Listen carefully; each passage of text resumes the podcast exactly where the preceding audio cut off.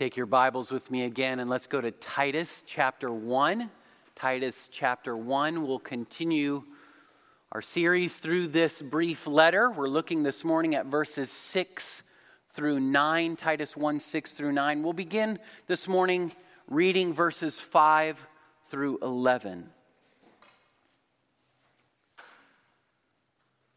Titus 1 and verse 5. Let's read that together. This is God's word for us, his people. This is why I left you in Crete, so that you might put what remained into order and appoint elders in every town as I directed or I commanded you. If anyone is above reproach, if any man is above reproach, the husband of one wife, and his children are believers or faithful, and not open to the charge of debauchery or insubordination. For an overseer, and there that's referring to the elder again, as God's steward, must be above reproach. He must not be arrogant or quick tempered, or a drunkard or violent or greedy for gain, but hospitable, a lover of good, self controlled, upright, holy, and disciplined. He must hold firm to the trustworthy word as taught, so that he may be able to give instruction in sound doctrine and also to rebuke those who contradict it. For there are many who are insubordinate, empty talkers, and deceivers, especially those of the circumcision party. They must be silenced, since they are upsetting whole families by teaching for shameful gain what they ought not to teach. Let's ask for his help as we consider this text together this morning. Gracious God, we recognize that we need to understand what you've written to us, and that is not within our own power and our wills to do. So may your Spirit, who has authored these words for our benefit, for our instruction, may he open our eyes that we may behold wondrous things out of your law. May you give us the wisdom to know how to apply these things to our own church family. In Jesus' name, amen. Theologian and pastor from the late 19th century once wrote Better circumstances do not make better men. Sometimes we think that maybe they will. A better economy, though, does not make better men nor a more peaceful time without war or international conflict. A church with the best programs or the biggest offerings are not what God uses to provide spiritual health. Those things, while they may be important in their place, are not the primary tools for growing his people. What does make a person better, more spiritually healthy? Better in character, better in behavior, what does God provide to his people, to his church, when they recognize their deficiencies in leadership and character? We're not surprised to see again in this text that he provides to us his word as taught by godly examples. The church, the churches in Crete on this island, the several churches there that are new, that are immature, that are needing growth, they need both of these things. In this letter, Paul is convinced, he's determined to provide to them what they need. These immature churches in disarray is in need. They are in need of godly leadership. They're in need of those who will equip them with sound doctrine, who will correct false teachers. What we see again in this text is that Christ builds up his church through the faithful stewardship of godly leaders. Now, before we begin to look at the specifics of these qualifications, there's several introductory comments I would like to make to kind of set the stage for us. First, let's be reminded again that leadership in the church is very different from how it's so often practiced in our world. Church leaders are shepherds of God's flock. They're not serving at their own will or wish. Paul is telling us to look for humble servants. We saw that even in the first description that Paul gave of himself I am a slave of God. This means that spiritual leaders never, never have any reason to be puffed up or conceited because they have some position of influence or leadership. They don't take pride in a title or opportunity to lead. Leading like Christ means sacrificial, humble service. And what needs to come into the mind of every member of a church, every leader in a church, is that we follow Christ's example as he washes his disciples' feet. That needs to be the commitment of both leaders and members in a body. Shepherds are to keep in mind Jesus' words to Peter Feed my flock, tend my sheep. It also means greater accountability before both God and men. James pointedly admonishes not many should become teachers, my brothers, knowing that we will receive a stricter judgment. Hebrews 13 and Acts 20 reminds leaders that we will give an account to God for those that he has purchased with his own blood. This is not ordinary human leadership. This is an incredibly sobering task. If you're eager to jump into leadership because you think it will give you something within the church, you don't understand these texts. We dare not take lightly, nor should we consider any man capable of serving in his own strength or personal giftedness. Elders have great privilege and opportunity to serve God and his people, but they must keep in sight this overwhelmingly important responsibility. Paul writes in 1 Timothy 4:16, "Pay close attention to your life and your teaching. Persevere in these things. Keep doing this. For by doing this you will save both yourself and your hearers." A godly life and godly teaching is able to bring people to faith in Christ, to grow them up in Him. That's the commitment. So, church family, as, as we first begin to think through this, can I urge you with greatest sincerity to pray for your pastors in this way? As we look at passages like this that talk about the requirements for spiritual leadership, this should sober us. This should frighten us who are leaders that we would serve in our own strength. Pray for your pastors to be faithful. Pray for them and then follow them for your good and God's glory. Speak respectfully and humbly of them and to them. They're men, they're mere men, they're sinful men but they're the leaders God has given you. There are no perfect congregations, there are no perfect pastors. So we look to a perfect Christ together. When you have questions about a need or decision, go to them with an attitude that is eager to listen, eager to learn, and humble in speech. Treat them as you would want to be treated. Elders, again, are still sinners in need of God's grace. And what we're seeing in this passage is we've talked about elders leading in plurality. They need other men to help them, to speak into their life. They're modeling that in front of you, humbly listening to others, giving themselves to accountability, letting others point out areas of weakness.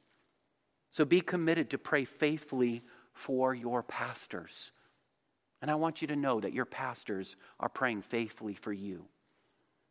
Now, finally, we need to understand that no one but Christ meets these qualifications perfectly. And isn't that really the point? God never intends for us ultimately to cling to a man or to put our dependence in a great leader. So often we're disappointed and we fail when we do that. We put our hopes that if we get just the right leader, things will go better. Our circumstances will be turned around. But our hope is in only one leader, our King, Jesus Christ. Godly leaders merely help us follow that Christ. Think of what Paul says when he commands, Follow me as I follow Christ. An elder is a man whose life is worth copying, an example worth following, as he is committed to following Christ. Now, we need to keep in mind that the majority of the character qualifications in this list are prescribed elsewhere in Scripture for every single believer. This is a list of ordinary characteristics that every believer is to pursue. Together, they describe a spiritually mature person, one who has been walking with Christ, one that we can follow with confidence, saying, I, I, want to be like that man as he seeks to be like Christ. This kind of maturity takes time, it takes continual, intentional effort. So, the overseer is intended by God to model and lead the believer into the kind of spiritual health that we're all to strive for. So, as we work through these character qualities, ask yourself, examine your life, consider your heart. Where do you need to be growing from what we see listed here in this passage? I'm going to encourage you to do something dangerous. Ask your spouse, ask your children, ask another member where you need to grow. But also ask them where they are seeing some of these things portrayed in your life, where you can give God praise and credit for the work that He's doing. This morning, we'll consider three aspects of an elder's maturity in these requirements. Elders must demonstrate spiritual maturity in the home, in their personal character, and in their commitment to God's word. So, first, an elder must demonstrate spiritual maturity in his home. Verse 6 begins If anyone is above reproach, the husband of one wife. This overriding characteristic shapes the entire list of qualifications, and it comes here at the beginning. It's mentioned again there in verse 7. It's also mentioned again in 1 Timothy chapter 3, above reproach. The meaning of above reproach is one who is blameless. Now, note, that doesn't mean that he's flawless or faultless or sinless. He is to be a man of integrity. He doesn't live one way in public and another way in private. When he sins, he is quick to confess and ask for forgiveness. This man is a model and provides a pattern that no one can accuse, charge, or question with any degree of credibility. He's a mature, godly man. In verse 6, we come to the phrase, the husband of one wife. Now, historically, there have been a number of different interpretations of what this verse actually means when it's applied in the church. Some have claimed that it's a prohibition against polygamy.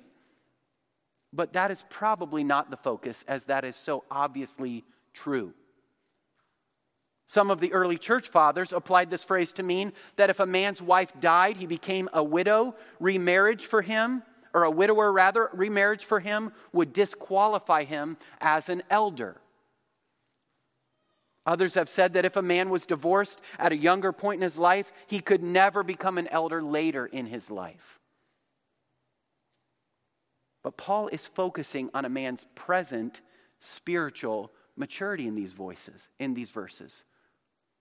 I don't think that those three characteristics or those three situations apply. It's not about the sins that he's committed in the past. Would a man be disqualified if he used to be self willed, quick tempered, or addicted to alcohol in his past? Do past evidences of spiritual immaturity in these er, areas disqualify him for service now? If so, then who could qualify? If Paul is saying you have to have lived a life of perfection from the time you were a believer on, who could qualify? That doesn't seem to be his point. Paul's concerned with present godly character rather than past immature behavior. We have to be careful to understand the context and what Paul's intending to do. We're not trying to lower the standards, we're trying to understand them in the context. If we apply these two woodenly, then Jesus and Paul could not have met these qualifications themselves. And Paul would be contradicting himself, what, what he writes in other portions of Scripture. If we take this qualification woodenly, a single man cannot be an elder. And yet, Paul the Apostle, the former murderer and persecutor of the church, is writing with great authority. Also, based on the next qualification, every, every elder has to have at least more than one child. But that seems to be missing the point. Now, I do want to say I understand there are many faithful believers who take a different specific view of these phrases, and that is just fine. We should be charitable in our conversations to one another as we examine the scriptures themselves and be willing to discuss the differences in how we apply these phrases. The attempt here, my attempt this morning, is to understand this as it applies in real churches with real sinners who are seeking to grow. It's not an attempt to minimize God's requirements for leaders. That's a discussion we can have around these phrases and say, well, why would you take it this way or that way? Now, the best literal translation of the Greek phrase here in verse 6 is a one woman man. That's the most direct, literal translation of the Greek. The phrase calls us to ask Is this man devoted to his wife alone in action and even in his private thought life. An elder should be a man with a track record of being above reproach in his relationship with his wife, and that's observable from the church family. He honors her, he cherishes her. He sets a godly example of this before other believers, before a watching world. He's to be devoted to his own wife and careful in his relationships with other women. The second phrase here in the second half of verse 6 presents one of the most difficult in the letter to interpret now. It says, His children are believers in the ESV and not open to the charge of debauchery or insubordination. This phrase, His children are believers, is probably best translated as His children are faithful. One excellent, skilled commentator He's a scholar in the Greek New Testament. He notes while the Greek word can mean believing, this meaning is less likely here in view of the context and the parallel in 1 Timothy 3, not to mention the theological difficulties of squaring such a re- requirement with the doctrine of salvation and the question of how new churches could have had enough men with converted children at this early stage. You know that many godly men have had children who've rebelled against God in spite of their godly example. We saw this in the life of Samuel. He was a godly man, consistently uh, presented in that book, and yet his children did not walk after him. The rest of the phrase should be seen as clarifying what it means that his children are faithful. The way these two words are used in the rest of the New Testament lead us to conclude that Paul isn't referring to occasional disobedience. As you're considering elders, you're not supposed to say, Well, I saw their children disobey once out on the playground. It's, Is there a consistent pattern? Is there a pattern of deep seated rebellion against parental authority? So, the principle here in this requirement is that an elder must be faithfully seeking to shepherd his own children. Is he doing the job of discipleship in his own home? His wife cannot feel like she is shouldering the burden of correction, instruction, and discipline alone. If that's a constant conversation at home, he's not ready to serve in the church. He cannot be passive. God intends for parents together and fathers in particular to lead their homes toward godliness. A man with children who are continually out of control, going unconfronted and uncorrected, he is not qualified to lead in the church. That's what Paul's saying. He puts it this way in 1 Timothy 3 4 and 5. He must be one who manages his, he manages his own household well, keeping his children under control with all dignity. But if a man does not know how to manage his own household, how will he take care of the church of God. One commentator concludes the home is to be regarded as the training ground for Christian leaders. And men, these are not just requirements for the church leaders. Where might you need to focus your attention? Exert your godly influence. Exert some spiritual energy in your leadership at home. I want you to see Paul starts here. And that's where each man in the church is to start. How am I shepherding at home? Am I leading toward godliness? You must lead in the home, proactively shepherding your wife and children with grace and gentleness to the Lord. And when you recognize you need help doing that, then you need to reach out to a pastor and get help. Reach out to another fellow, godly member.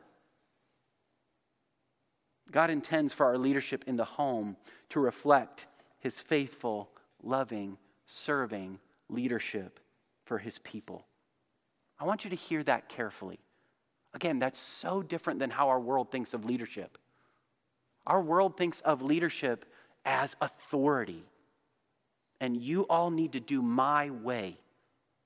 Men, I want you to see in the home, you are to lead lovingly, gently, with care.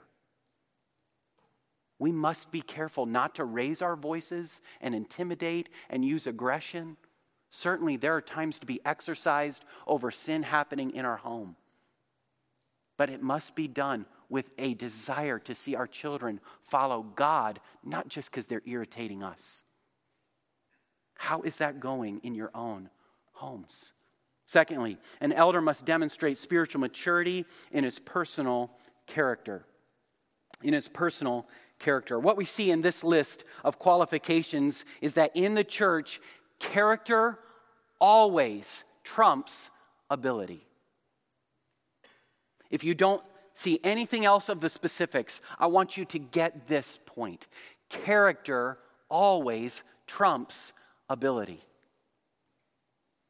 We must be committed to finding the right kind of men that God would have us follow as we consider servant leadership in our church. And we should always be more committed to pursuing men of godly character than those with the skills we admire most. If you count up the number of qualifications in these four verses, there are 15 different character qualifications, and only one is focused on ability. Think of that. Just one his ability to handle the word. We so often consider, are attracted to those who's the best at this thing or that area, who can get the most done, who's the most qualified to work over this specific area of ministry, which person is the best with money, is he an engaging speaker? But the focus here is not primarily on his giftedness. It's overwhelmingly focused on how the gospel is changing this man, how it's maturing this man from the inside out. His character is a model for the whole body. Now, in verse 7, Paul uses a title. He says that the elder is God's steward. Why do you think Paul inserts this title here in verse 7? A steward was responsible for his master's house. He did not have the oper- uh, authority to operate however he wanted, according to his own wishes. He was a man under authority. An elder or overseer in God's church is under the authority of King Jesus. Do you see? Paul is intent on reminding of this. He's not to choose to lead the church in the direction that he desires nor is he free to shepherd by any means of his own design. The elder is clearly God's servant, responsible to embrace God's methods for accomplishing his purposes. So, first, let's see the negative character flaws he's not to have. First, he must not be arrogant. He must not be overbearing or self willed, as some translations put it. The word here is literally self pleasing. His authority is not to promote himself and his agenda. An elder should be someone who's flexible in his own opinions, considerate of other viewpoints, and especially open and eager to do God's will with God's people. He must guard against the tendency to seek to use authority to get his own way. Second, he must not be quick tempered. Paul's pointing out that a man who's unable to have control of his own emotions will do a poor job leading others in the many decisions that come with pastoral ministry. Now, I want you to think of this in the context of these are all going to be temptations that elders, that pastors, overseers will face as they serve God. Shepherding a voluntary group of people, often discussing matters of importance, of great emotional weight, will present opportunities for irritation and anger. So, an elder must be able to rein in his frustrations that will naturally arise from working with people. He must do this because they are God's people, they are his sheep. And he is to repent when he fails to do so. I'm reminded of just how often, how easy it would have been for Jesus to have been angry or irritable with his spiritually dull disciples. This is the master teacher, the greatest leader to ever walk on this planet. And his followers are about as bright, I don't know, as kindergartners. They, they just don't seem to understand anything. They're in kindergarten of Christianity. They're not hearing him. And yet Jesus exercises great patience with them. And he does so with me as well. Every man in an authority position, whether at home or at work, every believer should address a spirit of anger in his life when it's present. We've all failed in this way at one point or another, haven't we? How it damages the relationships with those we love the most. Confess that sin and turn from it. Third, he must not be a drunkard. An elder must not be controlled by alcohol. It has an incredible ability to, in- be, to intoxicate. And an elder must not allow his judgment to be impaired by any such addictive substance. Number four, he must not be violent. Now, doesn't this seem like a strange trait to list as something to avoid, since it should be rather obvious? Perhaps you've been in some pretty contentious church meetings I'm not sure I've ever seen anybody go to blows in those meetings. But perhaps this is part of what's happening in these churches. Some very ungodly, fleshly men are in leadership. But I think it could be a little broader than just physical violence. Certainly that's included, but he must not be verbally combative either. The point here is that an elder should not be a man who solves conflicts with intimidation or aggressiveness. He's not abusing his position. Five, he must not be greedy for gain. An elder must be willing to serve for eternal purposes. If he's to model maturity with his money, and yet he's seen to be laying up treasure on earth, how can he lead God's people to invest their lives in eternity? Next, we turn to positive character qualities that he's required to have. One, he must be hospitable. Not only must the previous traits not characterize his life, he must be demonstrating Christian virtues. He's to be hospitable, devoted to the welfare of others. He's to be regularly demonstrating care for the burdens and needs of others. He shouldn't have to be reminded to do this. This is action and attitude. He welcomes others both into his home and into his life. And this trait, again, we're told it's to be true of every believer. We're all to be hospitable.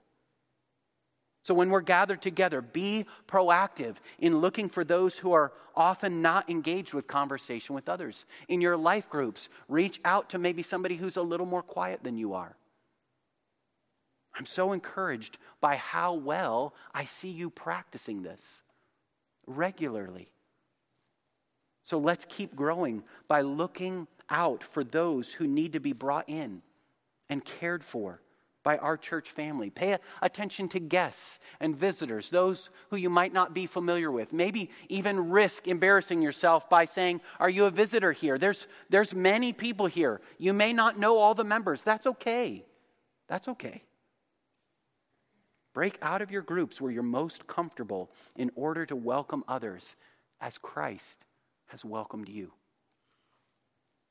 Second, he must be a lover of good. This is a man who loves what is good. He pursues both good and eternal things with his life and with his relationships, with his friendships. Third, he must be self controlled. He's to be a man who's seeking to master his mind, his emotions, his words and deeds. The focus here is that he is a sensible man, not easily influenced toward the extremes. He's steady and intentional. He must be upright He's to be committed to doing what is right. He's to be just in that he's fair. He's not partial to those who can make him look good. He seeks to care for everyone equally within his sphere of influence. Number five, he must be holy. He should be demonstrating a life separated to devotion and service for God. This word refers to practical holiness so he takes God's word seriously. He's not careless or flippant about the things of God. Do you see how ordinary this is? This is to be described of all of us. Lastly, he must be disciplined. The final trait is listed as the last of the fruit of the Spirit in Galatians 5. The Greek term indicates power of lordship over oneself. It, it kind of is a summary description. Paul uses the same word for an athlete who's focused intently, intentionally on training his body for the field and for the contest. He doesn't lose sight of his goal or why he's training. Now, we should note that these are character qualities that we're looking for that are already in practice as we consider who's an elder among us. An elder should be shepherding others with God's word even before he's chosen to serve in that official role. You're not waiting for him to mature after you've given him responsibility. Likewise, deacons should be finding ways to serve needs of the body, often without being asked before they're given a specific role. These observable, consistent character qualities should make the entire body eager to see this man given greater opportunity for service in a recognized, appointed office. Number three, an elder must demonstrate spiritual maturity in his commitment to God's word. Look again at verse 9. He must hold firm to the trustworthy word as taught. And now here's a purpose statement with two reasons. So that he may be able to give instruction, that's the first, in sound doctrine, it's positive, and also to rebuke those who contradict it. This is a man who holds firm to the Word of God. It's like a rock climber who's clinging to his handhold in order to keep his balance and grip on the rock face. He believes the Word is reliable. You're looking for a man who loves the Word, who's investing his mind and his life and his practice in the Word. It's the elder's tool for ministry, so he holds to it tenaciously. There will come assaults on this conviction, both from inside the church and from without. There will regularly be the temptation to look away from the word, to say, well, that church seems to be doing well with that program. Maybe, maybe we should do that. He'll be tempted to look away from the word to something that seems to be more relevant or pragmatic or results oriented. What does this firm hold accomplish? First, it's encouraging, it's building. In this verse, we're told to look for godly leaders who believe the word has the answers. And when you go bring him your questions, he gives you the word. He's able to bring it to bear on various questions and scenarios in the church. He's not looking for the latest business model or psychological tactic to analyze what humans need. He says the Bible tells us what they need. Reminds me of an account of a pastoral candidate who is being interviewed for a senior pastor position in a large church with significant issues to address. In the midst of the interview process, one of the members of the pastoral search committee noted that with all of his answers, he continually leafed through his Bible and went back to Scripture. And she commented, You really do believe that the Bible has all the answers for how we're going to address the problems in our church, don't you? That's the kind of man we're looking for. That's the kind of man your pastors, your elders, your overseers should be. See, the churches here in Crete have significant problems with false teaching, with immaturity that is endangering and even destroying the faith of immature believers. The solution is the faithful teaching of God's word. It's, it's not surprising. A qualified elder is a man of the word. He demonstrates that he believes the word will build up the body of Christ. You see, only the word can give hope in a marriage that is mired in hurt and mistrust. No man has the ability to give hope where there's such heartache. Only the Word can truly comfort the heart of a believer grieving the loss of a loved one. Only the Word can truly transform the mind and desires of a man or a woman given over to sexual sin. God's Word is sufficient to do God's work. Therefore, God's servants in the church must believe that by conviction and practice. Because they believe the word is sufficient, they spend their time studying it for themselves. We could say that they are hungry for the word. Mature leaders give themselves to disciplined, faithful, committed study. So, one pastor concludes do not consider pastoral ministry yourself if you do not regularly study the Word. If you don't like to study, this may not be the right time. This may not be the right ministry for you. If you're a person who avoids regular study of the Word and theology, you should not seek to be an elder. All believers certainly need to be regularly reading the Word, but an elder or overseer must be eager to study the Word for the sake of those for whom he's ministering. If you're a person who studies the word in order to demonstrate how smart you are, your own wisdom, instead of seeking to serve God's people, then you should not seek to be an elder. What Paul is saying here is that the health of God's people depends on the elder's role in leading and feeding God's people with his truth. He must be able to communicate the truth of God's word in a helpful way, whether that's publicly in a teaching setting or in a private, smaller group. If a man is not a student of the word, if he uses it to seek to impress others, he's not ready to be an elder. Next, it's useful for rebuking. There's this positive aspect of building up and a negative aspect of a commitment to the word. Not only is a qualified elder one who can teach the word, but he can identify and correct wrong thinking as well. This doesn't mean that he's argumentative, but he's also not a pushover when it comes to doctrine. He's to rebuke those who are teaching falsehood. Now, rebuke here means to convict or convince with sound biblical reasoning. There is some confrontation here, but to me, what I'm understanding of Titus is that these are people within the church. These are fellow members of Christ, likely.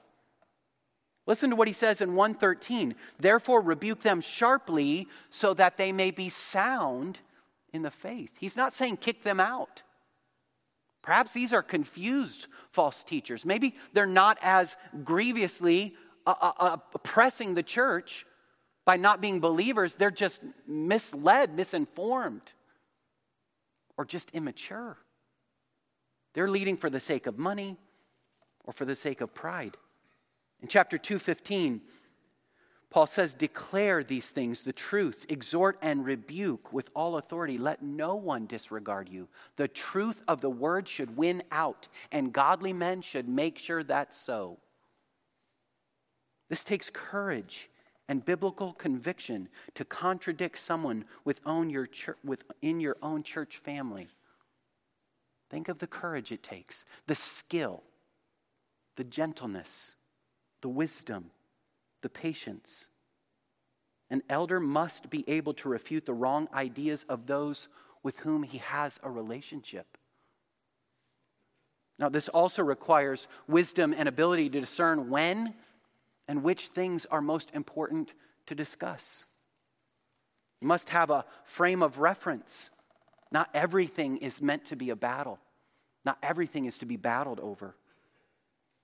John Calvin comments on this verse a pastor needs two voices one for gathering the sheep, and the other for driving away the wolves and thieves. The scripture supplies him with the means for doing both, and he who has been rightly instructed in it will be able both to rule those who are teachable and to refute the enemies of the truth. What we see is that our God desires to build up our church by providing us with godly leaders who are faithful stewards of his word. So, as we move in this direction, the encouragement I would give to you is that this should be rather obvious to us who these men are. As we look for men to join the pastoral team in a lay capacity, we should be asking who is already demonstrating this kind of spiritual maturity among us. Who is passionate about handling the word carefully and faithfully? who is leading among us as an example of godliness and spiritual maturity. When the pastors and congregation identify this man, we, we won't be surprised because they've already been serving and living a life of faithfulness before us. I want to leave you with this thought in conclusion. These character qualities, even this commitment to the word, should be a part of every member's life in this church family. This is not just for our spiritual leaders. Certainly, it is directly toward them, but it's for each of us. So, in which of these character commitments do you personally need to grow the most? Which one of these does the Spirit put his finger on and say, We've got some work to do? Where can you give God praise? for the work that He is doing in your life over the last few months. Every man in the church should be aiming at either the office of deacon or elder, their ordinary qualifications. What would currently hinder you from being considered blameless in order to serve in those capacities? God provides these truths for us in order that we might recognize our need and turn to him. For our Christ is the Good Shepherd, and he alone enables us to continue to grow up into him. So, where conviction is needed, where you need to grow, repent and turn to him. And where you need hope, look at Christ, who is our shepherd, who faithfully shepherds the sheep. You're hearing this message as a member of this congregation because God intends for you to grow, to mature, to grow up, to help other believers walk with Him. How are you doing in that? Let's close with prayer.